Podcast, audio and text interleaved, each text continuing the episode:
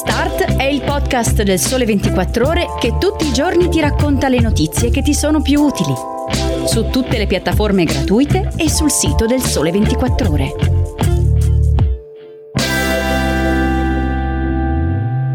Ciao a tutti, buongiorno e bentornati a Start. Oggi è martedì 2 gennaio, io sono Alessia Tripodi e inizio con voi la prima settimana dell'anno parlando di qualità della vita in Europa, di euro e di viaggi di istruzione. Se state pensando di cambiare vita nel 2024 e di trasferirvi in un'altra città, magari all'estero, questa è la notizia che fa per voi. La città europea con la migliore qualità della vita percepita dai suoi cittadini è Zurigo, in Svizzera, seguita da Copenaghen, in Danimarca e da Groningen, nei Paesi Bassi. In coda alla classifica invece c'è Palermo, penalizzata dalla scarsa efficienza della burocrazia. Lo dicono i risultati di un sondaggio europeo giunto alla sua sesta edizione e condotto fra i cittadini di 83 città europee, di cui 6 italiane, ovvero Palermo, Napoli, Roma, Bologna, Torino e Verona. Dei risultati di questo sondaggio ci parla Michela Finizio in un ampio servizio sull'Hub 24, che è la sezione data visual del sito del Sole 24 Ore, dove ci spiega innanzitutto che a differenza della storica indagine del Sole 24 Ore sulla qualità della vita nelle province italiane, l'indagine europea non raccoglie informazioni statistiche oggettive sulle città, ma rileva l'opinione soggettiva dei cittadini in relazione a determinati aspetti della propria vita. Quindi i risultati fotografano il livello di soddisfazione percepita dai cittadini, non l'efficacia dei servizi o la dimensione di certi fenomeni urbani con dati statistici, come fa invece la qualità della vita del Sole 24 ore che quest'anno, ve lo ricordo, ha incoronato Udine come città più vivibile della penisola.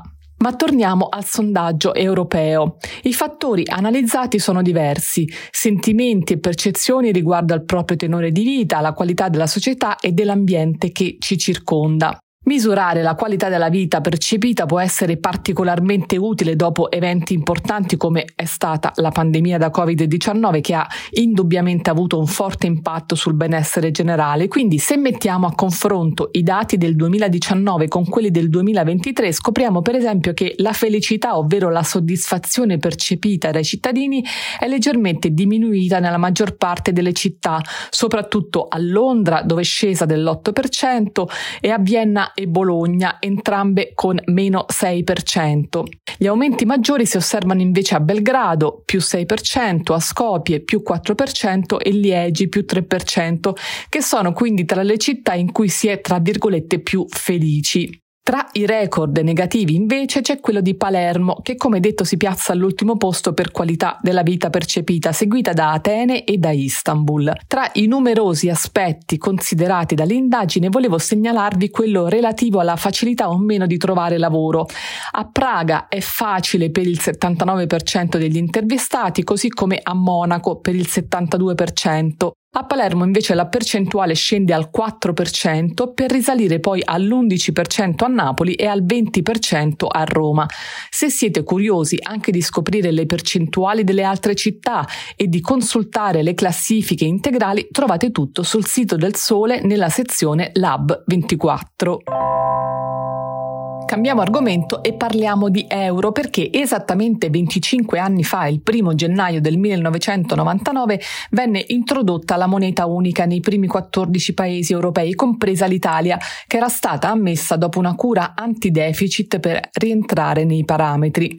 Su 24 più, che è la sezione premium del sito del Sole 24 ore, Carlo Marroni ci racconta la storia di una valuta che tra favorevoli e contrari ha comunque reso l'Europa più unita. Il 31 dicembre del 1998 viene stabilito che un euro vale 1936,27 lire e il giorno dopo l'euro inizia a essere usato per tutte le forme di pagamento non fisiche, come per esempio i trasferimenti elettronici e i titoli di credito, mentre le valute degli stati partecipanti alla moneta unica vengono bloccate a un tasso di conversione prefissato. L'euro di carta arriverà solo tre anni dopo, a inizio 2002 E qui aggiungo una notazione personale. Io ricordo ancora il mio primo prelievo in euro al bancomat e questo innanzitutto vuol dire che non sono più giovanissima, ma anche che ci sono certi passaggi come quello alla moneta unica che restano inevitabilmente impressi nella memoria. Bene, se avete qualche ricordo particolare legato ai vostri primi acquisti in euro e avete voglia di raccontarmelo, potete scrivere una mail a alessia.tripodi chiocciola il sole 24ore.com e lo leggerò con piacere. Ma torniamo alla storia.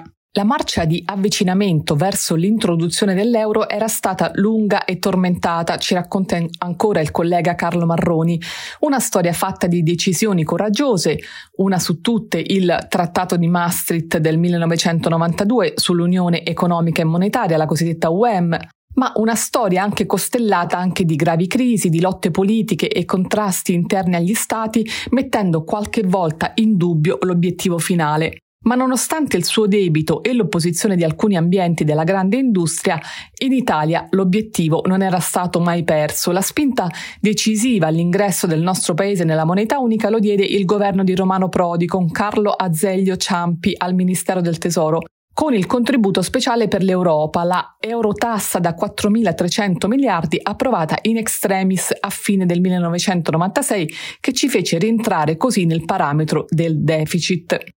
Su questo molto è stato scritto e si è parlato anche dell'ipotesi di tentativo di rinvio o ingresso ritardato, ma la verità, ricorda il collega Marroni, è che ci fu piena determinazione del governo dell'Ulivo, nonostante lo scetticismo del vertice della Banca d'Italia che comunque fece appieno la sua parte all'atto pratico.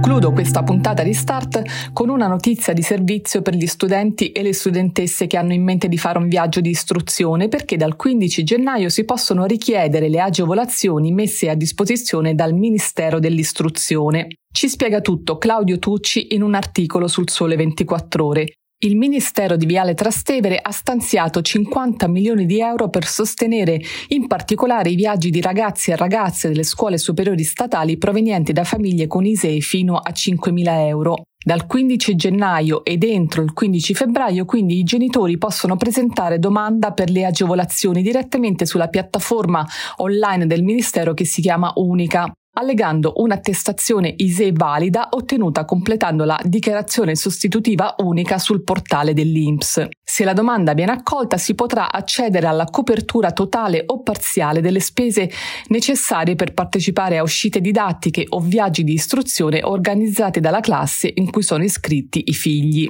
Bene, questa era l'ultima notizia, vi ringrazio per avermi ascoltata fin qui, come già accennato eh, se volete scrivermi potete farlo inviando una mail a alessia.tripodi chiocciola il sole 24 ore.com, grazie e buona giornata.